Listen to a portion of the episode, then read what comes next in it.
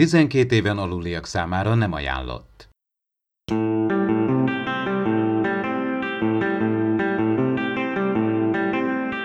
Ez itt az Impulzus Podcast, az űrszekerek Star Trek tematikus epizód kibeszélője.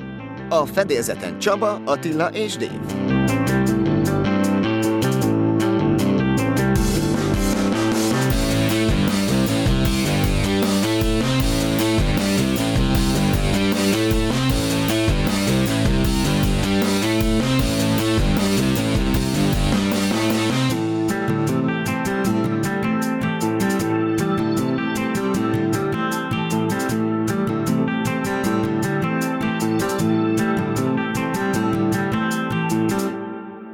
Köszöntjük a kedves hallgatókat!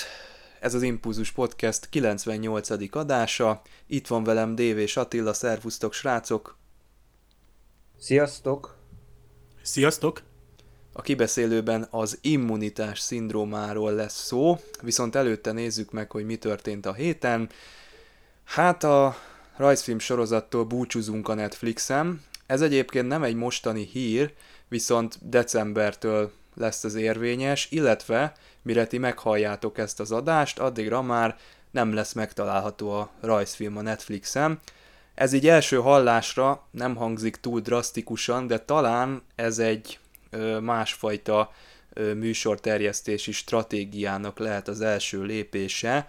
Méghozzá itt a Viacom CBS fúzióval ugye kicsit átmozdulnak a dolgok, mi prognosztizálható itt Déva közeljövőben, mi fog történni a Star Trek sorozatokkal, különös tekintettel itt Magyarországon mit fogunk érzékelni, hol fogjuk tudni elérni a, a sorozatokat, illetve filmeket szerinted?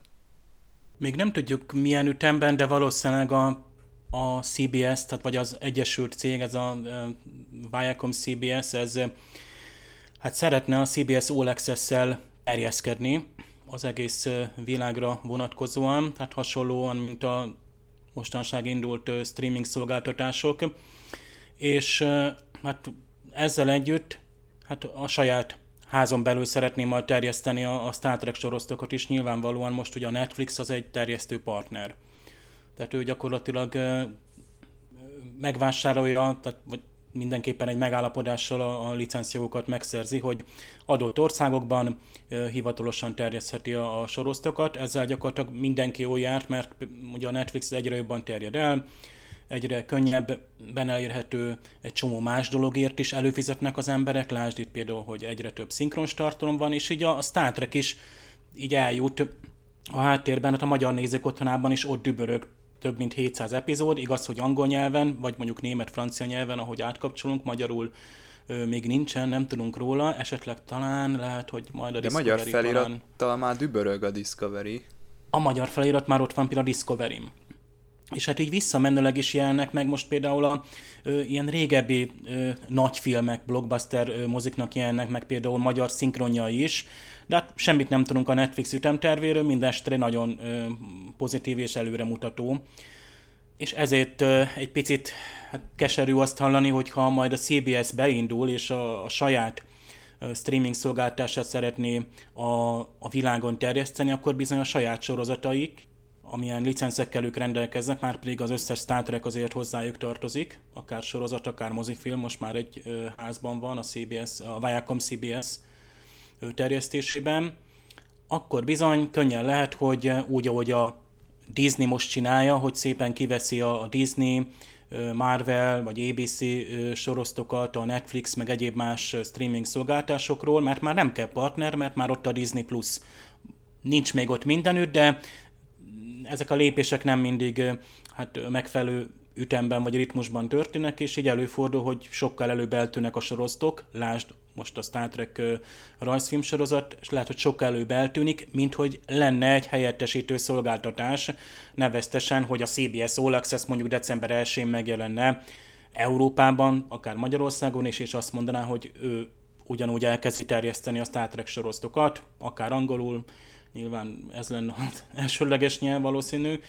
Tehát Most ez egy egy, kicsit, hogyha el, fekete doboz. eltávolodnánk a, a konkrétan a Star Trek-től, és megnéznénk, hogy mi ennek a streaming szolgáltató terjedésnek, illetve háborúnak a vége, akkor hol lehet vajon határt húzni, melyik az a szolgáltatás, amire már azt mondják a fogyasztók, hogy nem, ez már nem fér bele, sem az időmbe, se a pénzembe, hogy én most egy, egy újabb ö, szolgáltatást nézzek, ugye itt van a Netflix, az Amazon Prime, a Disney, a CBS All Access, hát ha mondjuk számolunk egy, nem tudom, két-három ezer forintos előfizetési díjjal, és az ember mindent látni szeretne, az Apple TV Plus-ot azt még nem is mondtam, hát akkor már egy tízest kidob gyakorlatilag egy hónapban, kivéve akkor, hogyha ugye elkezd itt menedzselgetni, hogy most akkor én az adott hónapban ezt nem szeretném nézni, ezt lemondom, akkor a helyette egy másikat nézek, de van erre az embereknek ideje? Tehát ti hogy látjátok ezt, hogy, hogy nem egy rémálommá kezd ez válni? Még nem teljesen, mert én is, én például személy szerint a, a Netflixet most szüneteltetem, és így próbálom ki az Apple TV Plus-t, mert ö, ott bőven találtam ö, elegendő sorosztot, tehát az a három-négy sorozat is, amit nézek, az bőven lefedi, meg egyéb más dolgok, amiket nézek, az lefedi az időmet. Egyszerűen nem lenne több időm, hiába özönlik a Netflixen a magyar szinkron. De úgymond a, a, a streamben otthonos és választékot kényelmesen elírni akaró néző is valószínűleg ilyen egy-két, maximum három szolgáltást fog majd tényleg külön előfizetni, és azokat is valószínűleg hogy csak akkor, ha egy platformon, legyen az egy, egy okos tévé, vagy azzal párhuzamosan mobilkészülék, ahol folytathatja is a, a, az adott műsorokat. Nyilván most már a több előfizető családon belüli, vagy az egy előfizetőre jutó több képernyő elérése az mindenképpen fontos, tehát ugye gondoljunk bele egy, egy, egy három-négy tagú családon belül is hányféle nézési szokás lehetséges, hát az, hogy négy képernyő az már szinte semmi. És utánunk is dobják már ugye, a, tehát próbálnak ezzel elkenyeztetni most már ezek a, a, az extrák, amivel próbálnak csalogatni minket, meg az egyre alacsonyabb havidíjak, hát a Disney se, se, se túl drága, az, a, az Apple TV Plus egyenesen olcsón indult, ugye 1800 valahány forint per hónap, de hát ahhoz képest nyilván, hogy kevesebb, nincs idegen tartalma, nem licenszelt, nem vásárolt meg tartalmat, sovány. De nagy mennyiségű tartalom érkezik. Tehát ha megnézzük a Wikipédiát, fölcsapjuk, hogy, hogy készülőben lévő, meg berendelt, betervezett Apple TV Plus original sorosztok, akkor egy hosszú listát kapunk. A Asimov alapítványa, a Spielbergnek is egy science fiction sorosztó, az Amazing Stories. Tehát, tehát jönnek, mint nekünk is, mint geek, meg sci-fi rajongóknak is. Az Apple TV Plus, ha jól tudom, úgy csinálja, hogy amennyiben te telepíted, az applikáció az iTunes-ba is kivisz téged, tehát magyarul ott megjelenik egy csomó minden, ami nem az Apple TV Plus Original, hanem az iTunes könyvtár része, viszont egy felletre behozza. Tehát ennyit azért megtesz, és akkor szépen, ha netán egy, nem tudom, mozifilmet szeretnél megnézni, ami ugye nem Apple TV Plus Original, akkor szépen kivisz az iTunes ba, tehát gyakorlatilag a klasszikus, ha, ha jól tudom, ez így működik. Nyilván, a videótékába. A... Uh, igen. Mert hogy kölcsönözhető is, tehát nem muszáj megvenned, hanem egy mozi egy áránál olcsóbban egy időlimittel töltheted le, vagy játszhatod le az adott filmet.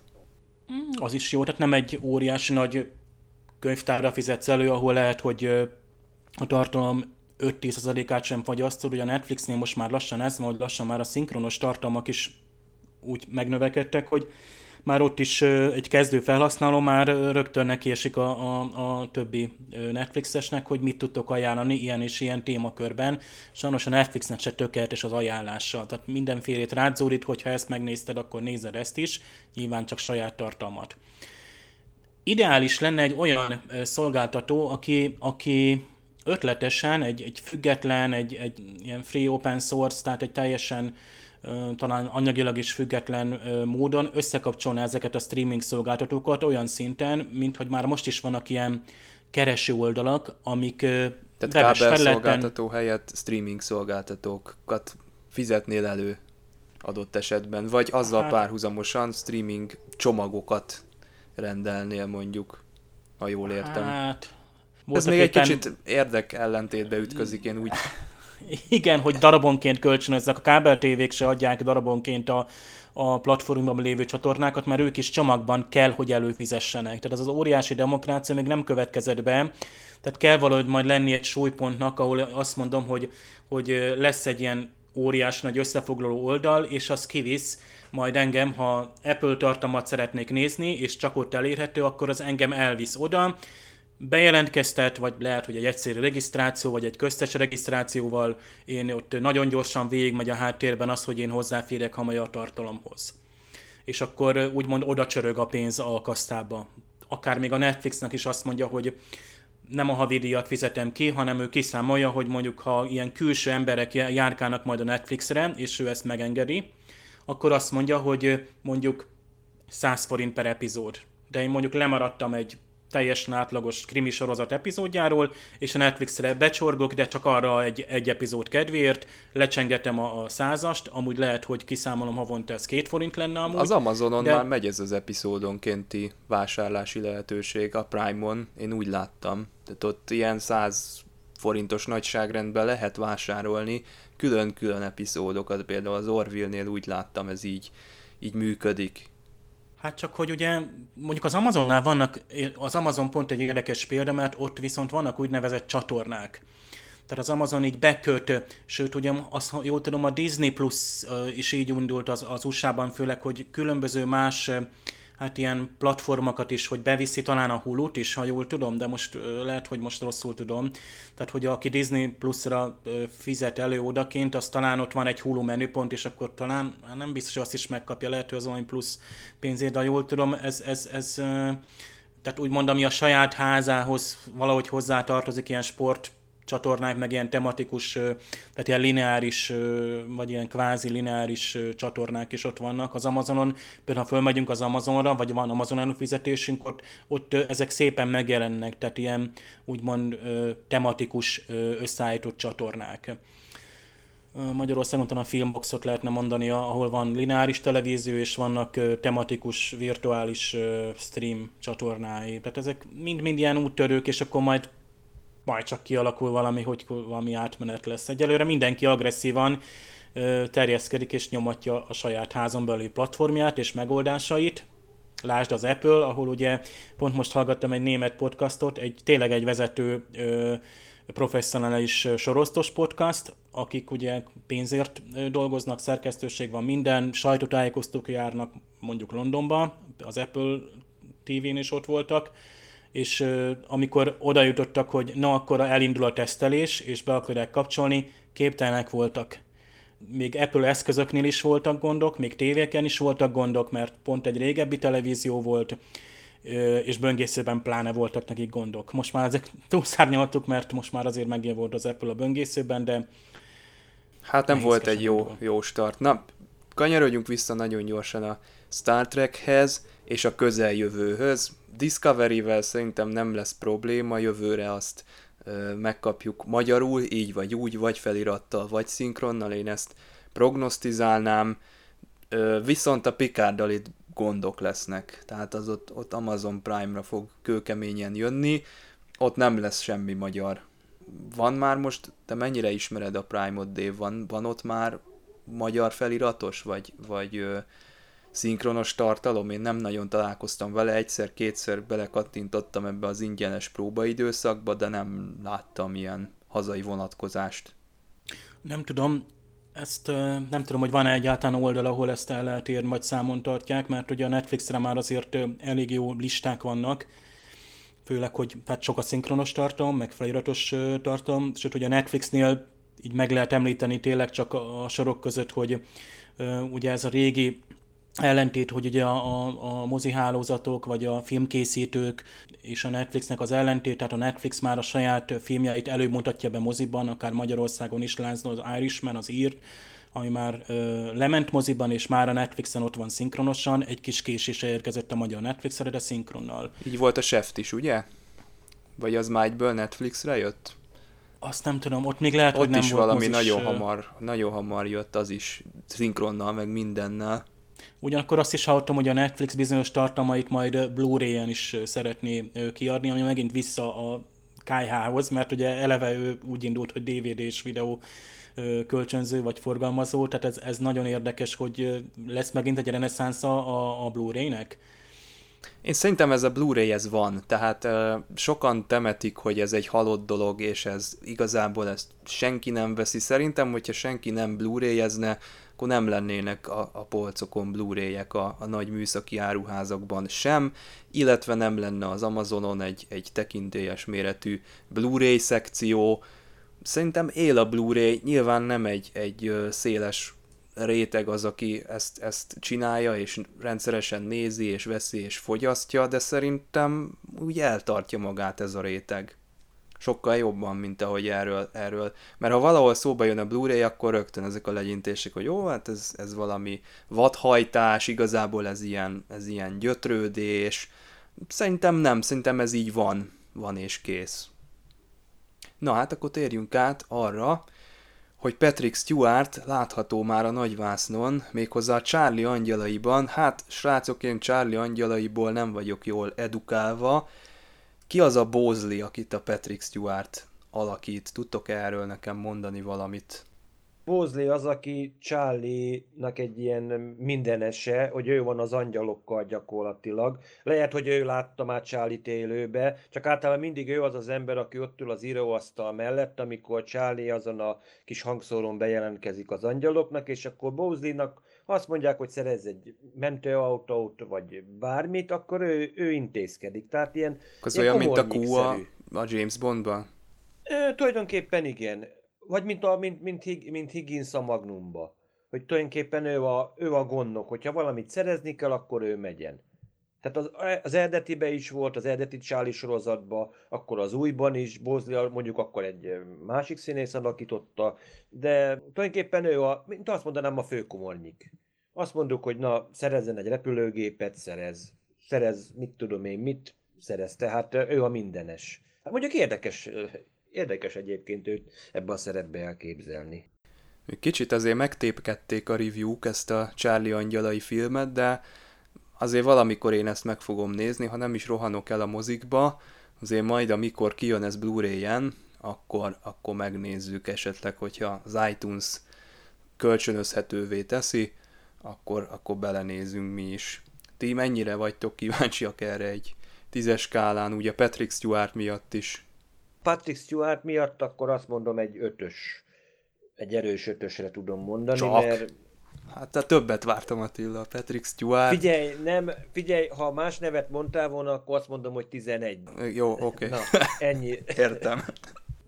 Én lehet, hogy mondok egy hatos, hetest. Én picit félek, mert nemrég láttam a, hát ezt a 2000-es években készült, ugye ez a teljes gázzal is, és ö, egyéb... Hú, az valami eszeveszett akciófilm. Ez valami visszafogottabbnak ígérték ezt. Talán, hát reménykedjünk, tehát te, te, gyönyörű színésznők vannak benne. Nyilván, hogy itt is. Ugye most föl, föl nem is uh, soroljuk fel, hogy most kik vannak, azt hiszem Kristen Stewart például, de én azért óvakodok, tehát 3-9-esen áll az IMDb-n jelenleg, és, és ez sosem jelent jót. Puh. Tehát amikor, amikor már 5 alatt van egy film, mert ötnél még azt mondod, hogy ott változó volt a nézőhozzáállás, netán nem szavaztak túl sokan, vagy nem nézték meg még túl sokan. Hát november 28-i premier után vagyunk, tehát igazából még, csak, még, még most jönnek ki az emberek a magyar mozikból is, és hát... Ha még sem... bementek. Igen, és én rögtön fel is ugrottam, hogy ki, ki volt vajon Patrick Stewart magyar hangja, hogy Horányi László, esetleg Vargatő József. A régi Buzli egyébként, ő David Doyle, Szombati Gyula volt az újabb szinkronban, a régebbi szinkron, meg Makai Sándor. Jó, jó sorozat volt. Jó, tehát az a tipikus, az a, az a 70-es évekbeli akciósorozat. Ment ez nálunk itt a tévébe, ez a Charlie Angyala, ilyen valahogy sose ment, ezzel össze. Ment, hát ez még szerintem még jóval előtte, de ez 80-as években, egy, 80-as évek elején ment. Erősíts meg, Démon. Ja. Tudom, hogy ment. Hát ment, egész konkrétan, hogy hát... a régi televízióban, tehát, a, a, a, tehát még a kereskedelmi tévék előtt. A televízió de... egyes csatornáján, így mond akkor. De akkor biztos, hogy ment. Tehát 80-as évek elején biztos, hogy ment, mert én nagyon, iskol, nagyon még általános iskolás voltam, tehát 85-86 előtt biztos, hogy ment. Viszont tavaly ugye fölmerült, hogy, hogy ugye, ugye ott van Alfred, vagy Alfred, akárhogy is ejtjük ki, tehát Batmannek a, a, a komornyikja, vagy inkább Bruce Wayne komornyikja, inkább mondjuk így ez a korrektebb, ugye Alfred Pennyworth, és őről most indult egy teljesen új sorozat. Tehát nagyon jó sorozat, mondjuk ott... ott A fiatal koráról? Fiatal, vagy? igen, Aha. tehát ilyen 60-as években is kicsit ilyen alternatív. Az előzmény az is, történet. Ilyen, azt mondják, hogy elég elszállt. Tehát, tehát ez a, és ez a, a jó értelemben vett elszállt, vagy inkább Nem, a... ez csak nagyon, csak nagyon röviden. Aha. Ugye azért fura, mert már vol, ugye ott volt De a úgy nagyjából soroz... milyen a visszajelzés, tehát így érdemes elkezdeni? Aki Én most mondjuk... megint csak egy IMDB 8 0 látok, de azért hát az, az, nem az, rossz. Az nem rossz egy sorozatnál. Most első évad nem tudom hol jelent meg és mennyi jelent meg belőle. Nem tudom melyik szolgáltatóra érkezett. Na itt, itt van azt hiszem Epix vagy Stars, amit nálunk teljesen tehát ez amikor már jön, jön az, hogy most akkor nem tudom hova kéne fölmenned, hogy elért, és akkor szerencséd van, akkor az HBO ö, majd ö, behozza ö, Magyarországra vagy valamelyik olyan streaming szolgáltató, amelyik így függetlenül bevásárol, mert jelenleg csak az HBO meg a Netflix az, és ezért van az, hogy a, a magyar, a mai átlagember, most még egy mondattal visszatérve, aki, aki többet akar, mint a kábel TV vagy a, a torrent, és legálisan akarja, az valószínűleg két szolgáltató fog maradni még sokáig. Az űr. A legvégső határ. Ennek a végtelenjét járja az Impulzus Podcast csapata. Céljuk a Star Trek tematikus hírek és epizódok kibeszélése, és hogy a magyar rajongókat eljuttassák oda, ahová még senki sem merészkedett. Az űrszekerek közösségi flotta hetente megjelenő kibeszélőjét az impulzus.űrszekerek.hu címre kattintva találod, vagy inkább tudományos és fantasztikus élményekre vágysz? Akkor csatold be az öveket és csatlakozz hozzánk a Parallaxisban. A Tilos Rádióban hallható szokolébresztő testvérműsorában kedvenc science fiction filmjeink és sorozataink hátterét vizsgáljuk, emellett pedig a filmvásznon és a képernyőkön megjelenő technológiák tudományos megalapozottságát feszegetjük Csabával, aki mérnök, Miklóssal, aki fizikus, és Ádámmal, aki nem. Az epizódokért kattints a tudományisfantasztikum.hu oldalra. Add át magad a tudománynak és a fantasztikumnak. Kattints a podcast.őrszekerek.hu-ra és hallgassd a műsorainkat a nap bármely szakában, bárhonnan, bármilyen eszközön. podcast.őrszekerek.hu Figyelem! A műsorban spoilerek bukkanhatnak fel. Hát egy hatalmas amőba kebelezné be éppen az univerzumot. Ismerős az alapszituáció, a Doomsday Machine-ből ott is valahogy naprendszereket evett meg ugye a gépezet. Nekem egyébként nem a Doomsday Machine szokott eszembe jutni az aktuális epizódunkról, ami az immunitás szindróma, The Immunity Syndrome, hanem ez egy olyan típusú utazás, mint amit mondjuk az első mozifilmben látunk. Egy ilyen kicsit egy ilyen elnyújtott, vontatott, és még ezen kívül eszembe jut egy szintén eredeti sorozat epizód, az a Korbomit manőver. Mindkettő egy ilyen furcsa, egy ilyen creepy utazás. Megnéztem a review-kat, mielőtt még nekiálltunk volna itt beszélgetni a, a részről, és elég vegyesek, ez egy nagyon közepesen megítélt epizód. Ezt úgy kell érteni, hogy vannak, akik ezt nagyon szeretik, vannak, akik meg hát nem annyira. Én nagyon szeretem, azok közé tartozom, mert valahogy egy ilyen, ennek az egész utazásnak a bemutatása egy ilyen jó értelembe vett rejtélyes, egy ilyen skifi érzéssel tölt el. Kicsit olyan, mint a Stalker című film, belépsz egy olyan zónába, ahol megszűnik tulajdonképpen a józanész diktálta körülményrendszer, mindenféle fizikai és biológiai törvényel ellentétes események következnek be, aztán ott a közepén meg kiderül, hogy egy létforma van, ez szerintem külön üt ebben, a, ebben az epizódban. Az tény, hogy mondjuk nincs egy akkora agyfasz benne, mint a Korbomit manőverbe, aminek egyenesen, hát ilyen David Lynch szintű befejezése van. Itt egy kicsit egyszerűbbre vették. Ez egy tipikusan Star Trek epizód, tehát olyan, mintha ilyen mély skifit szerettek volna, ilyen, ilyen elnyújtott utazást, és ezek nekem mindig bejönnek, ezek, amikor mindig az utazást kell látni az egész dologba, és nem, a, nem feltétlenül a, az utazásnak a végét. Mivel azt mondtam, hogy megosztó az epizód, ezért első körben, mielőtt még tovább mennénk, tőletek kérdezem, hogy ti hova rendezitek ezt a, ezt a történetet, a nem tetszik vagy a tetszik kategóriába?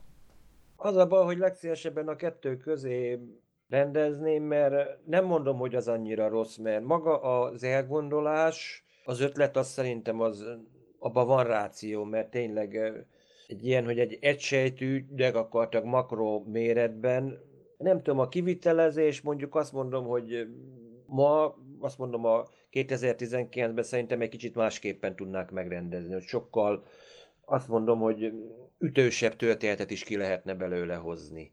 Hát nagyon nagy jó indulattal, úgymond a tetszik kategóriába raknám be, de csak nagyon nagy jó indulattal.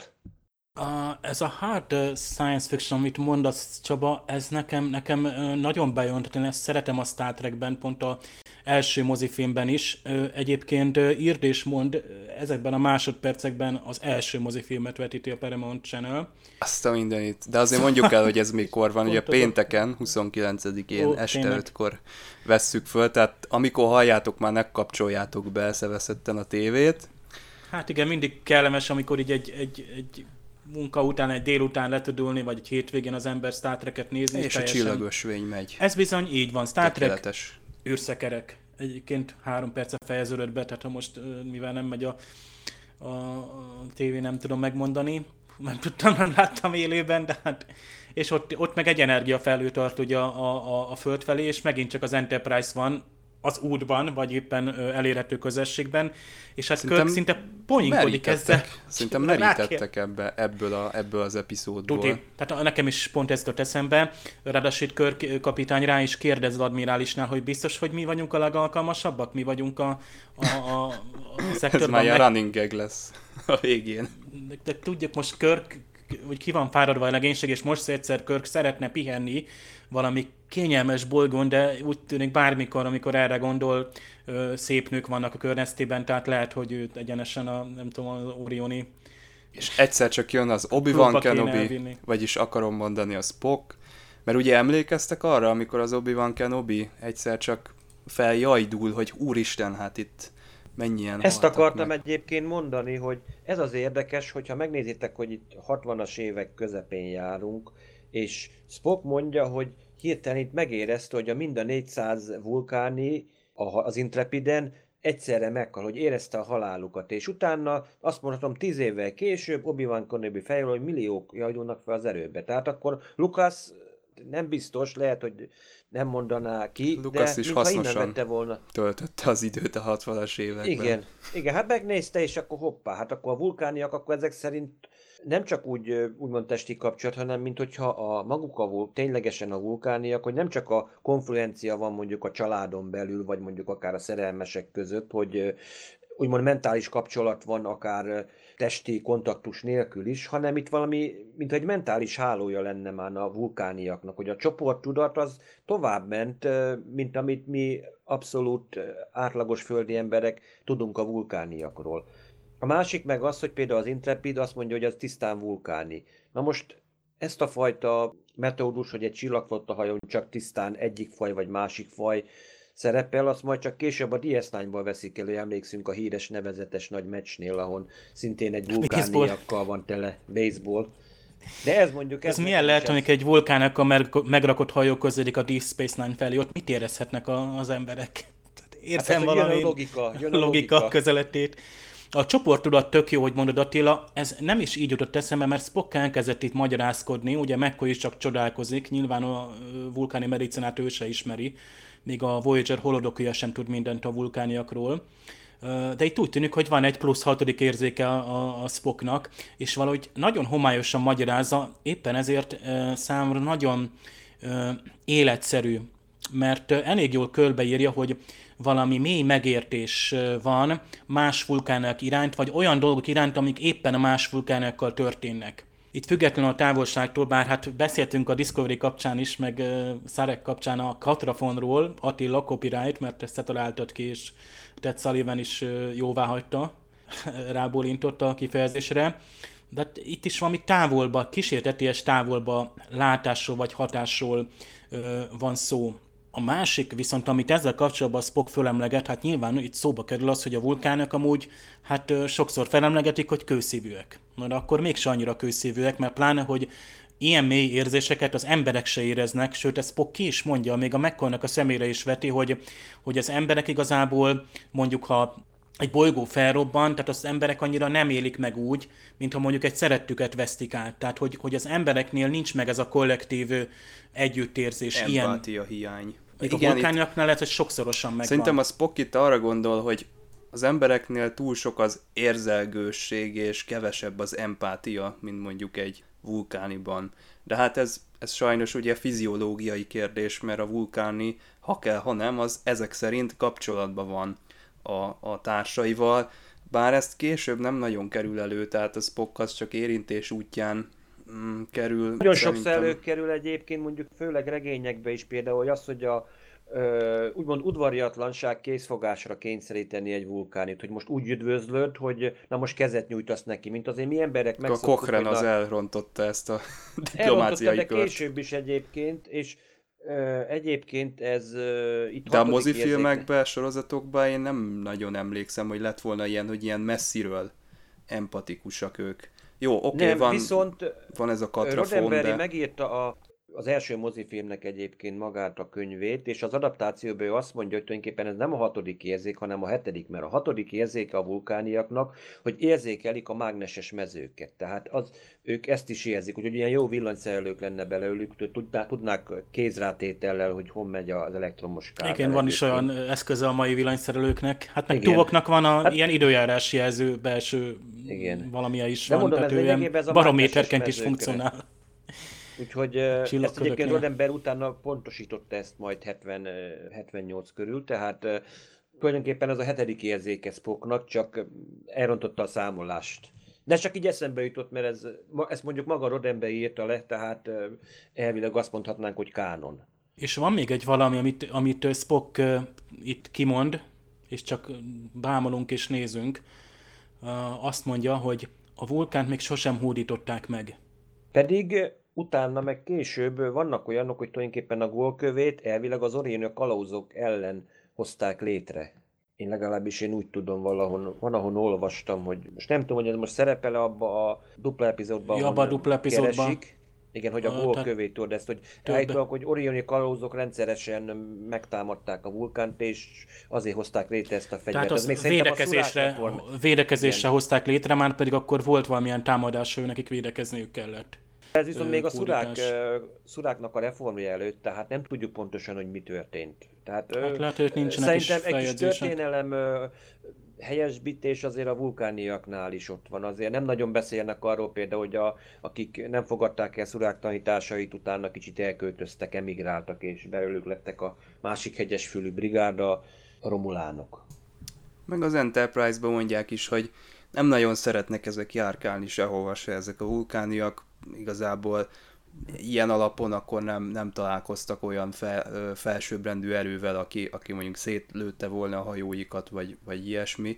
Kereskedőik mennek, azért tudjuk, hogy azért a 24. században is vannak kereskedők. Igen, de szerintem nem volt egy kollektív érzés, egyébként. érzés a vulkániakban, hogy úristen itt egy ellenség, lehet, hogy egy-egy kereskedőnek elkenték a száját, nincs benne a, a népbe ez az érzés, hogy ők mint ellenség jelenjenek meg. És ez szerintem megdöbbentette itt ennek az Intrepidnek a legénységét, hogy, hogy így elbántak velük.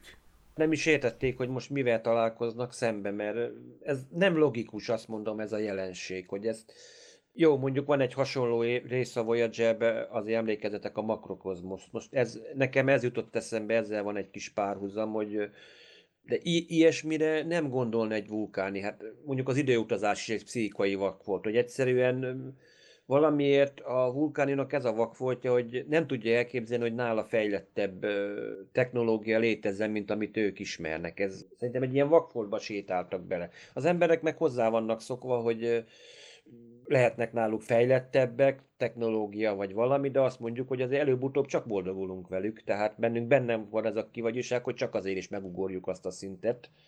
Tehát szerintem ez a kétfajta mentalitás is azért sokat nyom alatba. Hogy jöhetett létre ez a negatív energiamező, illetve maga ez a lény, aki generálja? Valaki ezt létrehozhatta, vagy természetes úton képződött vajon?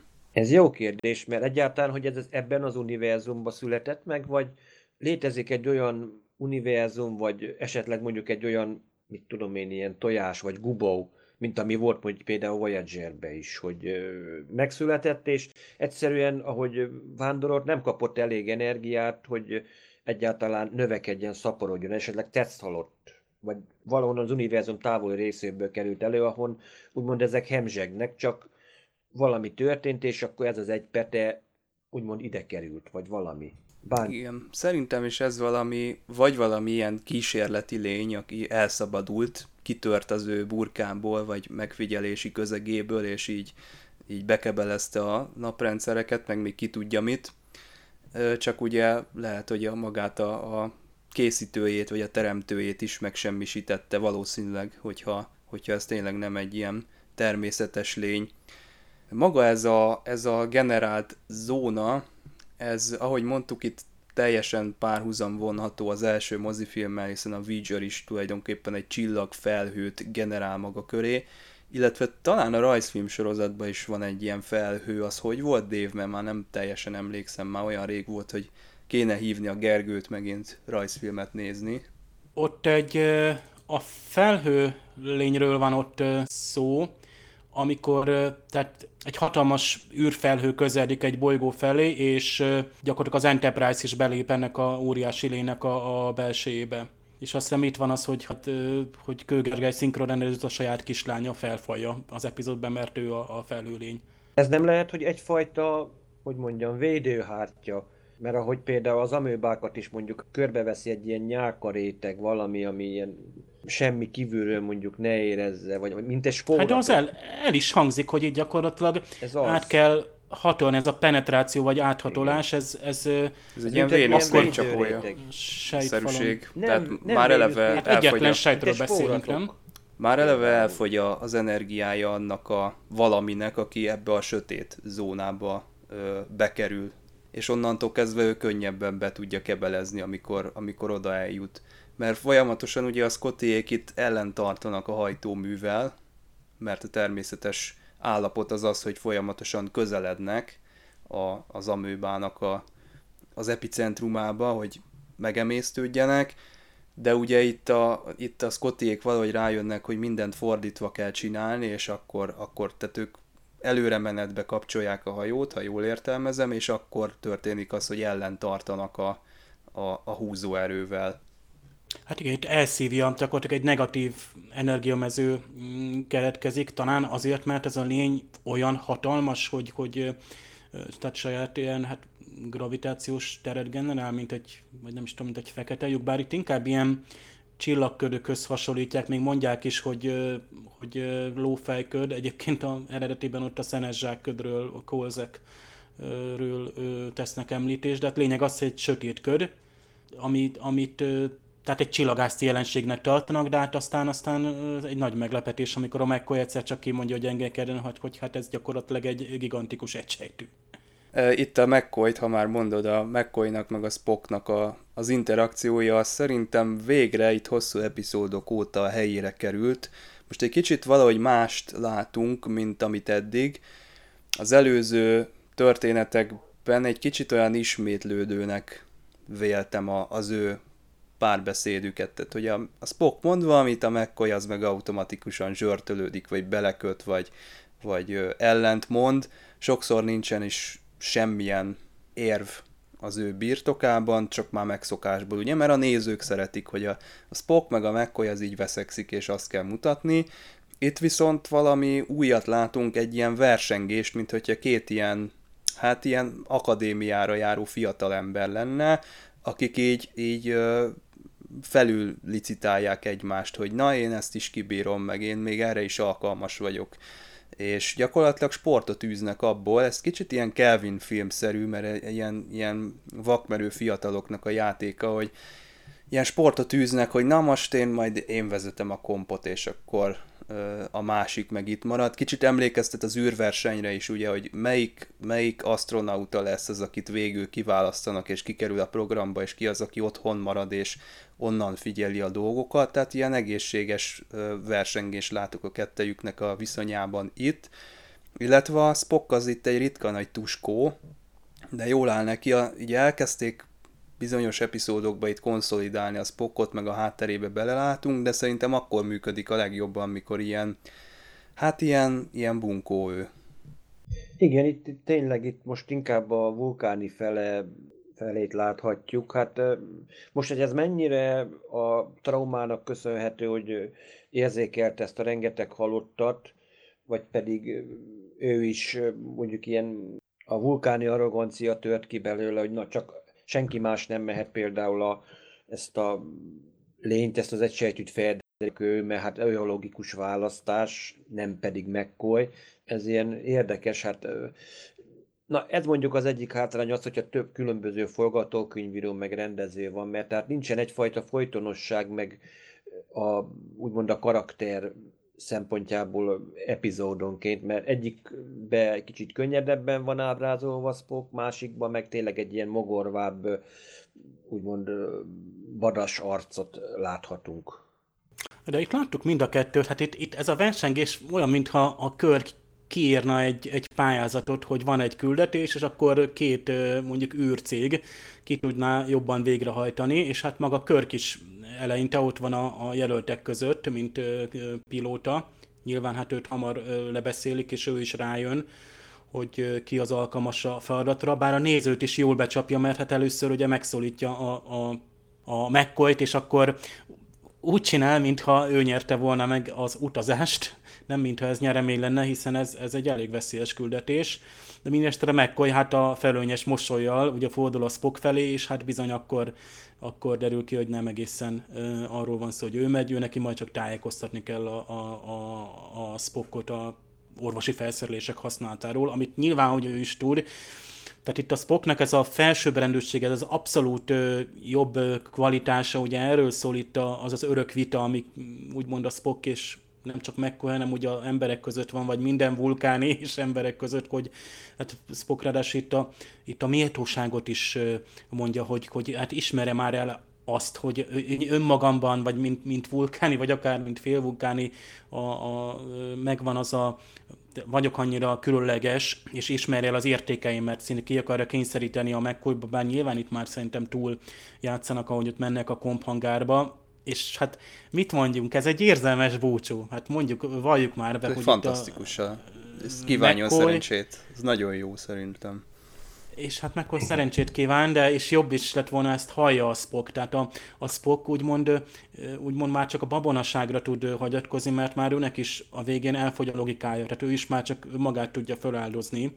És hát ugye aztán ott van az a pillanat, amikor ugye a McCoy vissza, amikor már ugye a, a, a Spock ugye a, a nukleusba hatol be, és fel akarja áldozni magát, akkor ugye a McCoy az Enterprise hídjáról rá rival, mintha ő lenne Körk, hogy shut up, fogja már ebbe, pofa be, megmentjük és kész. És akkor ekkor a Spock még vissza is válaszol, hogy igenis, McCoy kapitány és ez egy nagyon jó pillanat. Amúgy itt van Ez a labdafejelgetős meg... mémnek a, az alap.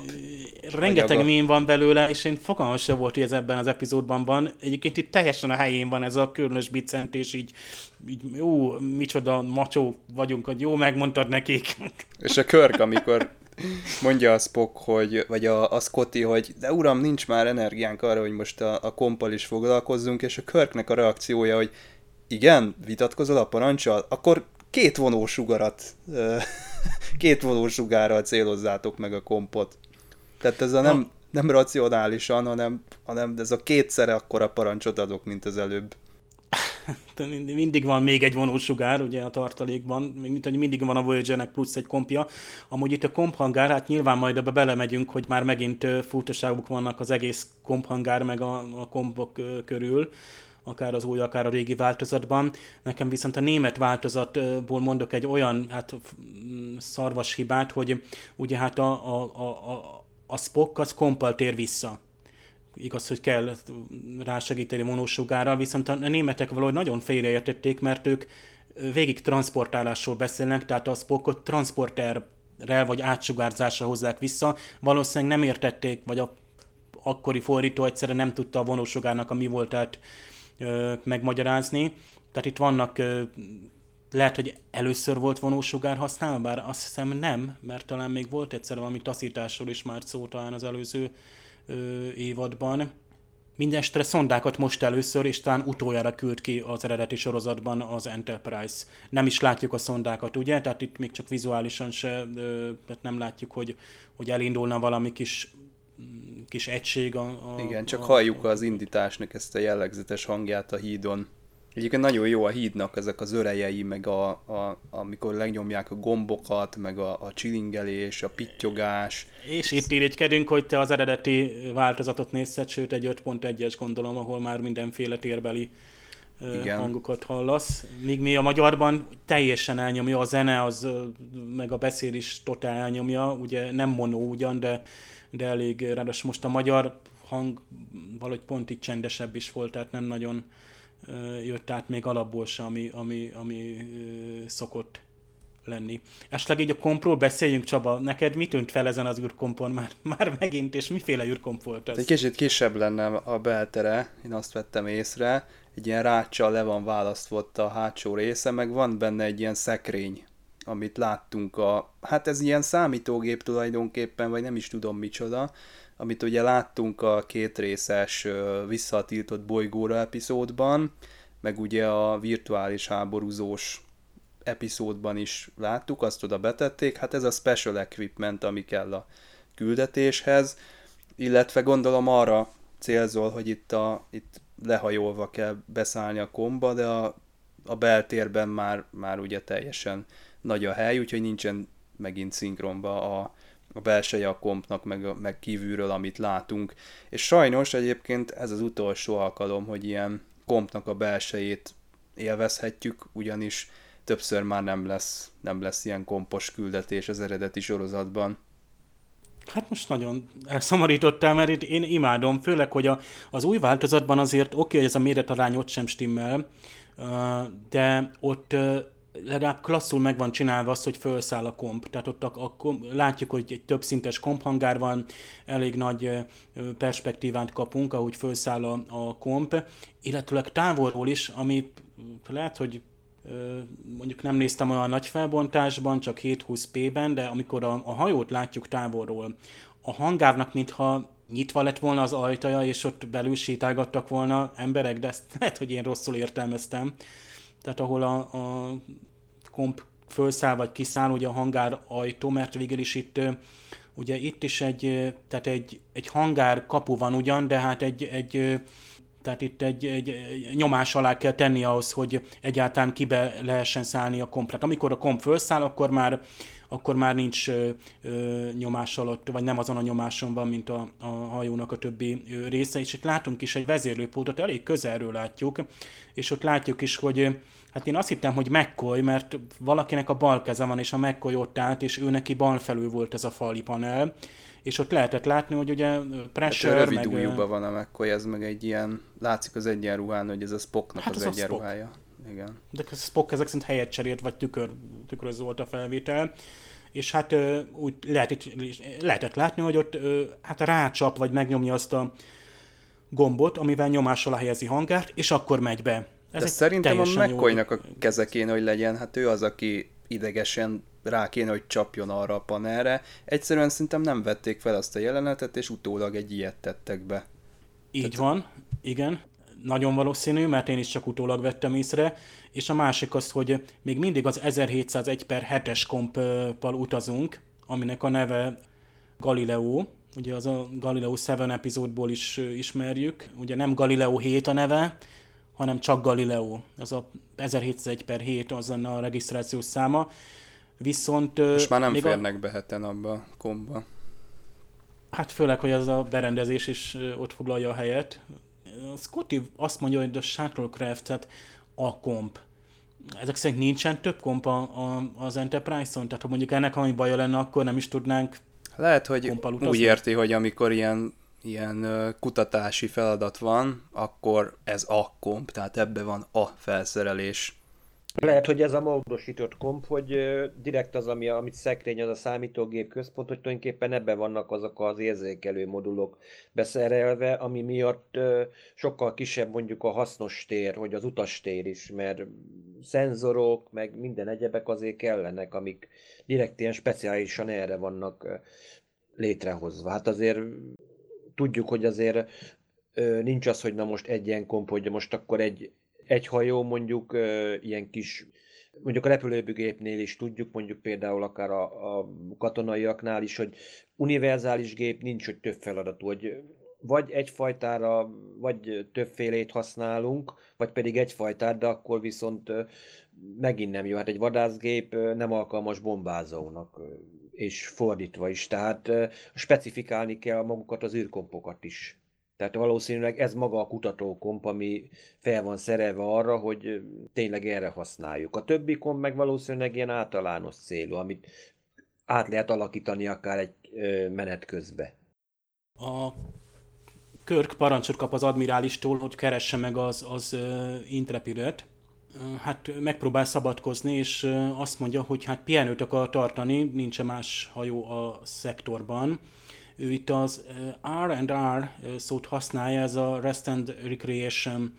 Tehát itt valószínűleg ő, mint kapitány, elrendelhet, hogy ilyen célú hát útra indul a hajó, hogy ez a, a shore leave lenne, amikor egy arra alkalmas bolygón teljesen hát, szabadságot vehetnek ki a legénységi tagok. Nyilvánvaló, hogy itt, itt úgy nem vehetsz ki szabadságot, hogy te azt mondod, hogy én, én, én most szeretném kivenni, és eltávot kérek, de nyilván erre is lehetne példa. Mondjuk, amikor valakinek pontfárja van és vulkáni.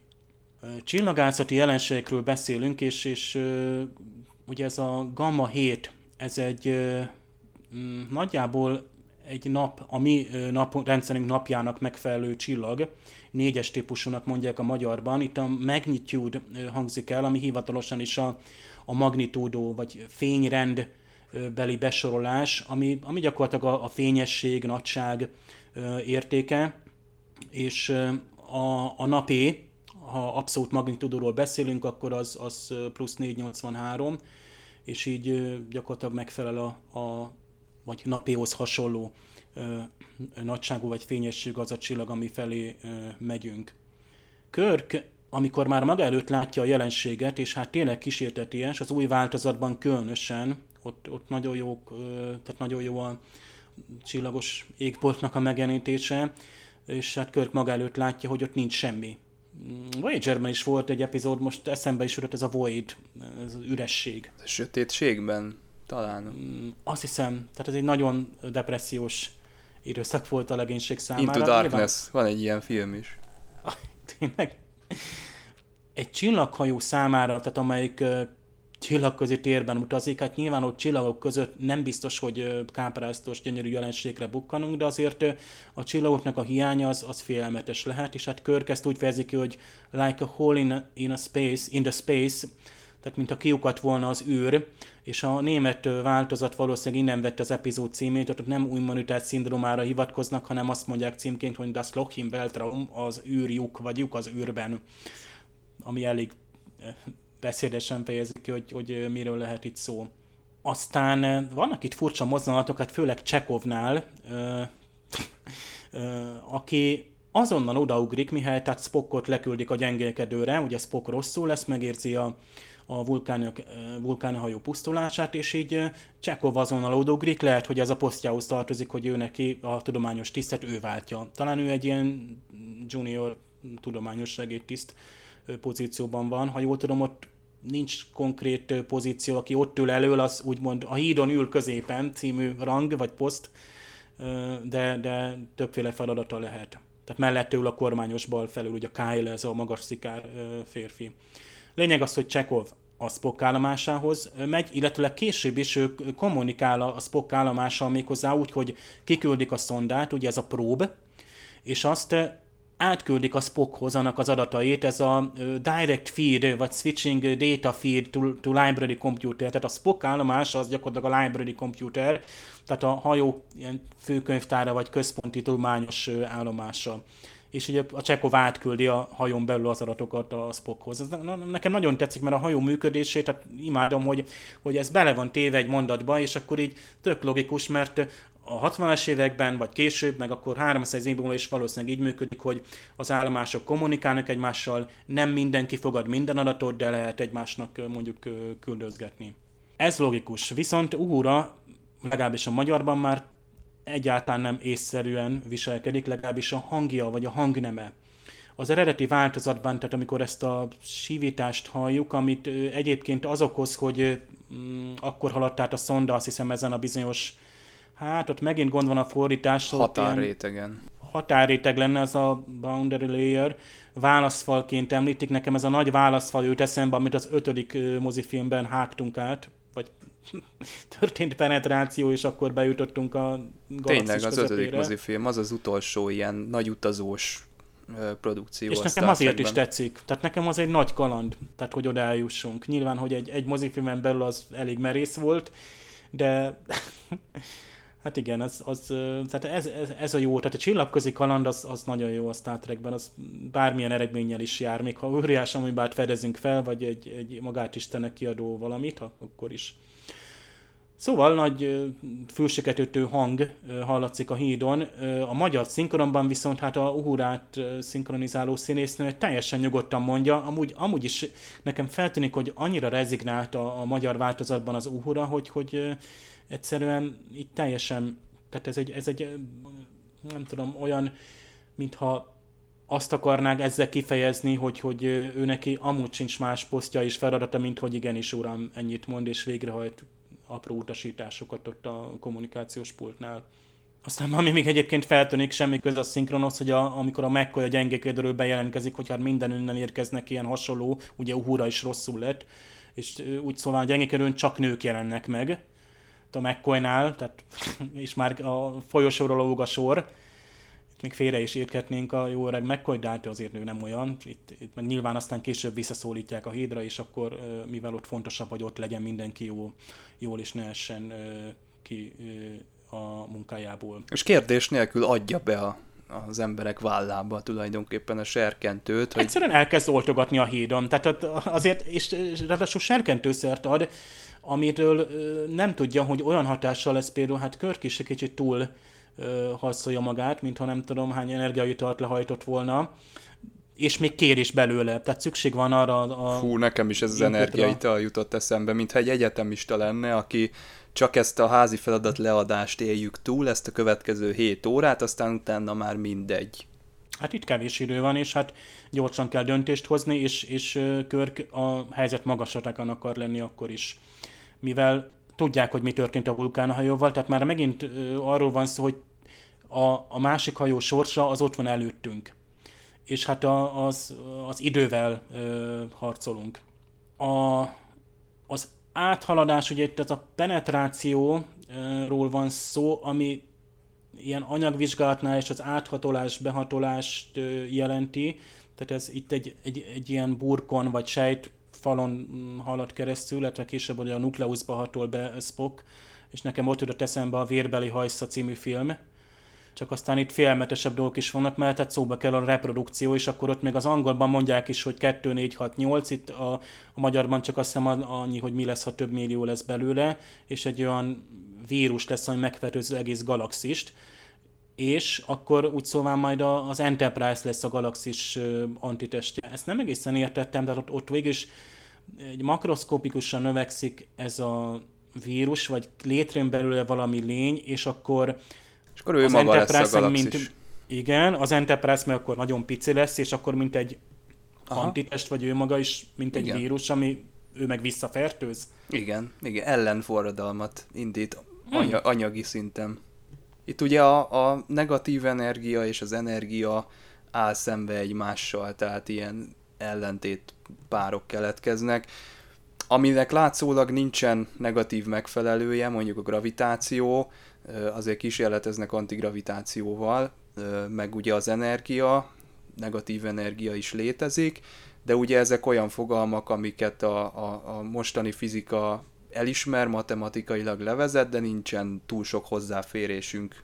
Szerencsére körkapitány azért erre is rálát, mert ugye az, ebből a az ellentartásból, vagy inkább, hogy annak a megszüntetéséből mire következhet, hogy anti-power, anti-matter, és rögtön hogy a anti-anyag, tehát akkor itt rögtön rájön a megoldásra körk.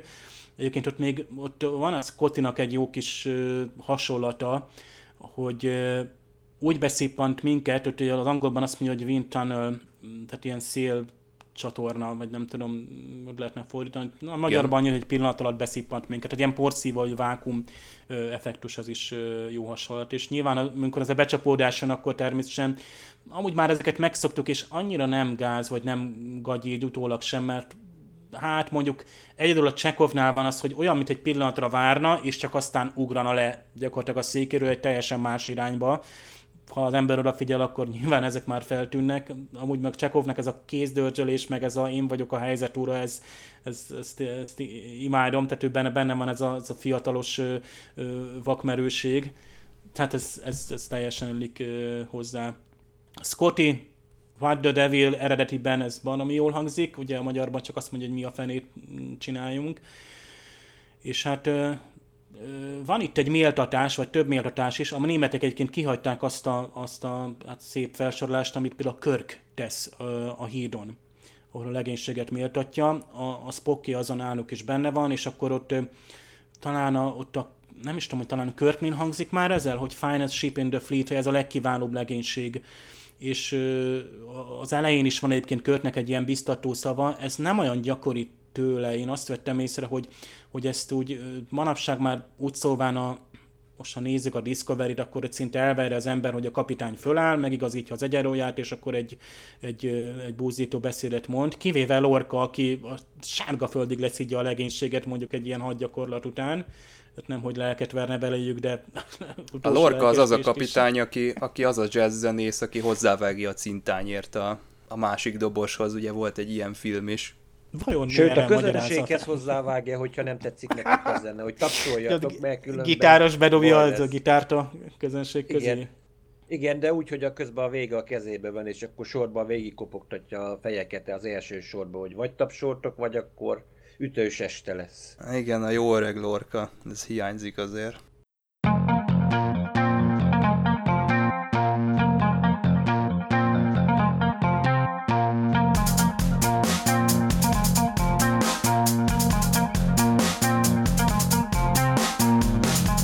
Sötét zónában gyakorlatilag egy előemésztés történik, hiszen elszívják az Enterprise energiáját, és ezzel együtt ugye a rajta lévő legénységnek is egyre jobban fáradékonyabb az alapállapota, gyakorlatilag minthogyha egy ilyen űrbéli ragadozó növényt látnánk, csak ez ugye egy, egy sejtű.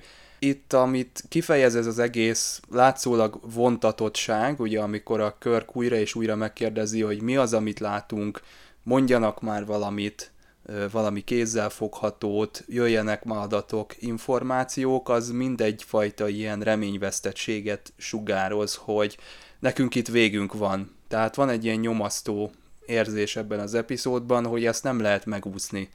Itt van az Intrepid, ott volt egy csomó okos vulkán, és lásd, hova jutottak. Nekünk csak annyi a szerencsénk, ezt még ki is mondják, hogy egy kicsit már jól lakott ez, a, ez az amőba de végig benne van ez, a, ez az érzés, ugye Körk azt mondja, hogy nem az a feladata ennek a legénységnek, hogy túlélje, vagy hogy vagy megmaradjon, tehát itt már azért megy a küzdelem, hogy legalább megértsék azt, hogy miért halnak meg. Aztán ugye egészen a végéig kell várni azzal, hogy jöjjön a feloldás, és azt tetszik ebben a részben, hogy nem tolták túl a végét, ugye itt a Körk boldogan megnézi ennek a segédtisztnek a hátsóját, és, és mosolyogva azt mondja, hogy most már akkor ugye elmehetünk pihenni. Nagyon sok dolog itt búcsúzik a Star Trek-től, ugye a kompnak a belsejéről már beszéltünk, de ezzel együtt ez Joseph Pevney utolsó epizódja, aki az egyik legtöbb epizódot tető alá hozó rendező volt itt az eredeti sorozatban Mark daniels együtt, és elbúcsúzhatunk Körk kapitány jellegzetes zöld felsőjétől is, ahol ilyen, hát oldalirányba van rajta itt a csillagflotta logó. Ezt már csak a Bread and Circuses című epizódban fogjuk látni, de ez is csak azért van, mert azt előbb forgatták le, mint az immunitás szindróma című epizódot. Látszik, hogy az első mozifilmben innen ismerítettek ugye a Nomád című epizódból is, aztán említettük itt az ötödik mozifilmet szintén, hogy visszatér ez az utazós motívum. Számomra ezek a legjobb Star Trek történetek, amikor a hídon elképedve, tanástalanul állnak az emberek, és a haláluk biztos tudatában tartanak egy, egy olyan epicentrum felé, ami, ami semmi jóval nem kecsegted. Számomra ez csillagos ötös. Mint ahogy már az, az epizód elején ö, említettem, ö, nem tartozik mondjuk úgy a kedvenc epizódjaim közé. Maga a történet, maga az elképzelés szerintem nagyon jó, mert igen, gyak, tulajdonképpen azt próbálja itt megmutatni, hogy most az arányok magában a világűrben szinte megszűnnek, hogy bármi lehetséges, bármivel találkozhatunk az űrben. Akár még, ami nekünk számunkra mi csak sejtőként láttunk, hogy ennek egy hatalmas, felnagyított változata, hogy már minden lehetőségnek megvan valahol egy megvalósult mása. És tényleg itt most az Enterprise-nak tényleg azt mondom, egy pofon egyszerű volt végül is a megoldás utólag, hogy hogyan lehet ezzel tulajdonképpen ezt a fajta fenyegetést, ami akár a tényleg akár galaxisunkat is elpusztítaná, hogyan lehet vele szembeszállni.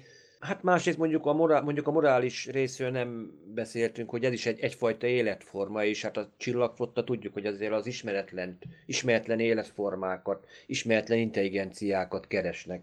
Ahogy Kirk is mondta, hogy még nem intelligens, de akár lehetne az is. Mondjuk a kivitelezés szerintem mai korszakban, mai rendezőkkel, mai írókkal lehet másképpen is meg lehetett volna rendezni, de egyébként magával a színészi játékkal nekem azt mondom, a színészi játékra azt mondom, hogy 10-ből 10. Mert tényleg itt McCoy és Spocknak a szokásos akusztikus csörtéje megvan, sőt, még akár azt mondom, hogy tényleg az egyik legjobb, de mégis inkább magára az egész egy tízes skálán mondjuk egy hetes tudnék adni erre az epizódra.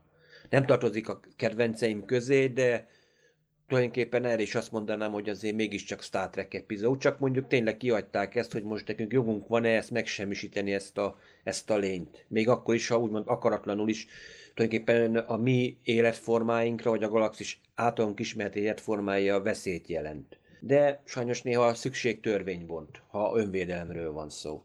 Igen, tehát ezt nagyon megszoktuk a, a, a Star Trekben, hogy mindig van egy erkölcsi megoldandó probléma is, és nem csak tudományos.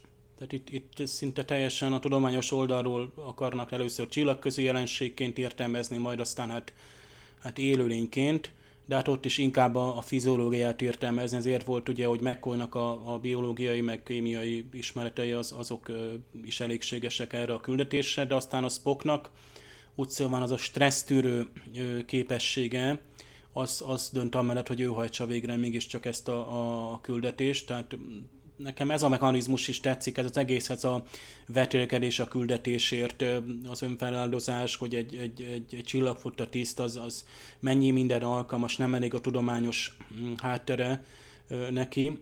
Egyébként ilyenkor szoktak ilyen random biológus tisztnők és egyéb mindenféle alkalmi szereplők előfordulni még, akik, akik szintén ezt a jelenséget tanulmányozzák. Nem nagyon volt olyan ellenérv, amit fel lehetett volna hozni, tehát itt az, a, a, az erkölcsi kérdés nem igazán merült fel.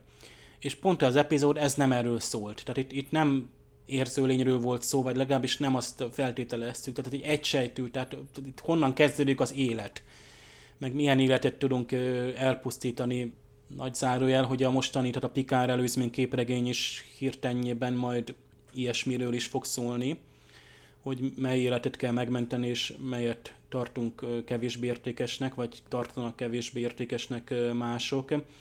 Ugye a örök kérdés azoknak, akik a galaxisban járkálnak. Ugye a Voyagernek már egy demokratikus megoldása lett volna, mely szerint ezt a nagy sejtet felökleni, és nem is tudom, egy kis sejt leválik, és azt sikerül megmenteni. Ilyen epizód is volt egyébként, ott valami ö, gigantikus szülést hajtott végre, azt hiszem ott, ott beállna meg a doki, még valamelyik első évadban. Itt még nyersebben járunk el, itt a, a legénység túlélése fontosabb, tehát ez, ez bennem is végez volt, hogy nincs meg az, nem a erkölcsi érzékem nem kapta meg azt a végső ö, szót, és ö, azt a támpontot, hogy ilyenkor mit lehet tenni. Tehát semmit nem lehet tenni, mert nem ismerjük. Tehát az, az űrnek, tehát ez, ez spontán, amikor Q azt mondja, hogy miért mentek, mennek az emberek az űrbe, tehát nem semmi keresni valójuk nincsen, vagy mondjuk más hatalmasabb lények. mert sorra másra olyan jelenségekkel találkoznak, amit nem tudnak még kezelni. Itt hiába a tudományos háttér, a, a felszerelések, vagy hiába, hogy, hogy jó szándékkal vagyunk ott, de hát mondjuk már, belegondolunk, hogy a, a, már a behatolásunk is mit okoz ennél a, a, a lénynél, tehát itt, itt, itt nincs mit tenni, tehát itt próbáljuk vizsgálni, de az, a galaxis elpusztítaná, tehát valamiképpen itt, itt, itt egy küldetést végre kell hajtani, és, és ennek a morális következményevel szembesülni kell. Talán itt tényleg itt kell a határt megtenni, hogy itt egy nem érző lény, vagy valami proto élőlények kezdeményezés, amiből ha minden jól megy, vagy az univerzumnak van egy, egy rendező elve, akkor még van máshol egy, az univerzum olyan dimenziójában, ahol ezek a terek ugye tehát ez, ez, ez működik, tehát ilyen nagyságrendű élőlények vannak, és ott, ott nem gond az, hogy, hogy de egyébként ezek óriás tényeknél mindig az a gond, hogy ahogy egy űrbálnál is, most az, az mit csinál, miért van szája, nem, amikor nem is kell lélegeznie, meg nem is úgy fogyaszt tápanyagot. Tehát... Űrplanktonokat úgy eszi meg. Jó, ezt nem tudom, hogy annak én hogy, van, hogy magyarázzuk a Discovery-ben is. Tehát amikor ilyen nagyságrendekkel különböző lényekkel találkozunk, tehát ilyen teljesen eltérő fiziológiával, akkor ugye mindig meg kell magyarázni, hogy mert a Földön a legkisebb mm, élőhelybeli különbség is már jelentős változásokat okoz a, a, a kialakuló élőjének, akár a, a kültakaróban, a fiziológiád megváltozik. Tehát ha te egy északi mm, ember vagy, vagy egy állatfaj, akkor te neked teljesen más testfelépítésed van, hogy kompenzáljad. Nyilván az ember, mint egy ilyen univerzális élőlény, mindenhol megveti a lábát, és túl tud élni, de azért mindenütt mi sem. Szóval én nekem ez a tudományos jelleg nagyon tetszik a résznek, a, és az ugye nyitottam a vége, meg hogy nem kapok megoldást, ez is, ez is jó, ezt is el tudom fogadni, és mivel az új változtat néztem, nekem a, a vizuális megjelenés is jó volt. Szeretem az űrkompot, vagy azokat a jeleneteket, amikor például a, a, a gépházat mutatják, most megint ezek a felső részéről ott olyan galérián dolgozik a Scotty, meg vele párhuzamosan a, a túloldalon több más gépész, és, és, és hát imádom ezeket az apró, amikor van értelme, tehát nem csak legénységi tagok szaladgálnak a, be a gyengékedőre, és akkor jaj, de jó, hogy ott tele van mini szoknyás nőkkel a, a gyengékedő vagy az orvosi részleg, hanem itt azért, hogy van értelme mindennek. Nyomás alá helyezzük a hangárt, Scottinak valamit be kell állítani, át kell állítani, Spocknak ott van egy külön műszer a fedélzet, amit, amit be kell állítani.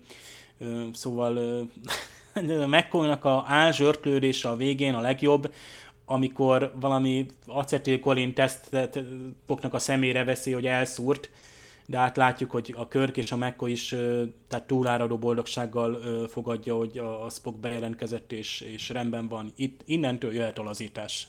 Azt hiszem, hogy az első évadban többször értek úgy véget epizódok, hogy körkapitányt látjuk sétálni a folyosón, illetve egy tárgyalóterem középpontjában.